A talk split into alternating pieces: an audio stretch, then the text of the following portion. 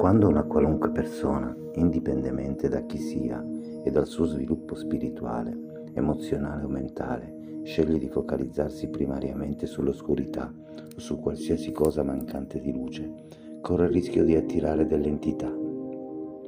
Tuttavia, questa non è l'unica cosa che le attrae. Ci sono molti che proprio per via delle quantità di luce che emettono hanno attirato l'attenzione di esseri simili.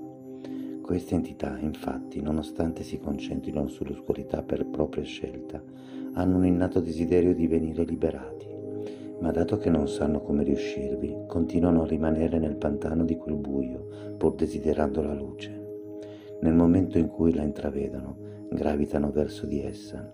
Ecco il motivo per cui c'è bisogno di essere emozionalmente maturi mentalmente maturi e spiritualmente maturi, in un paritario stato di equilibrio tra queste cose, poiché potreste anche essere spiritualmente elevati quanto il più grande dei guru sul pianeta, ma se vi trovate in uno stato di sviluppo emozionale fermo all'età di 5 anni e passate la vita reagendo con l'ego, le entità si attaccheranno a questa vostra energia.